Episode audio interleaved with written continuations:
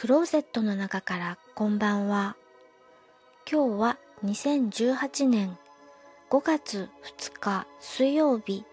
時刻は20時57分を過ぎました。外の気温は6度。お天気は曇り。今日は昨日と違って一日中セーターを着て過ごしました。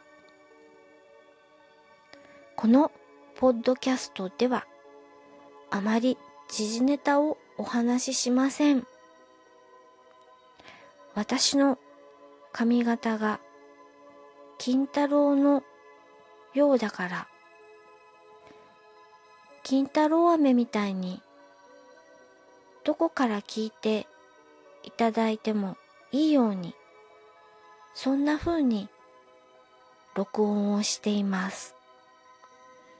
ただ、ここ数日、びっくりするようなことがありまして、時事ネタ喋りたいなんてちょっと思っています。